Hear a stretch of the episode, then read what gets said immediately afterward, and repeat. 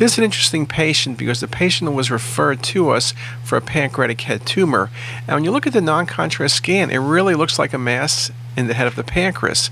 But then when you look carefully at the contrast enhanced scans, there are a number of cysts present, and we've shown them at the arrow, and those cysts are sitting between the head of the pancreas and the duodenum in the pancreoduodenal groove.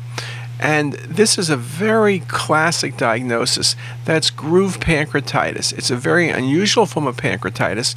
We get inflammation best seen between the uh, pancreas and duodenum, and you see cystic changes in that space, often can scallop along the duodenum.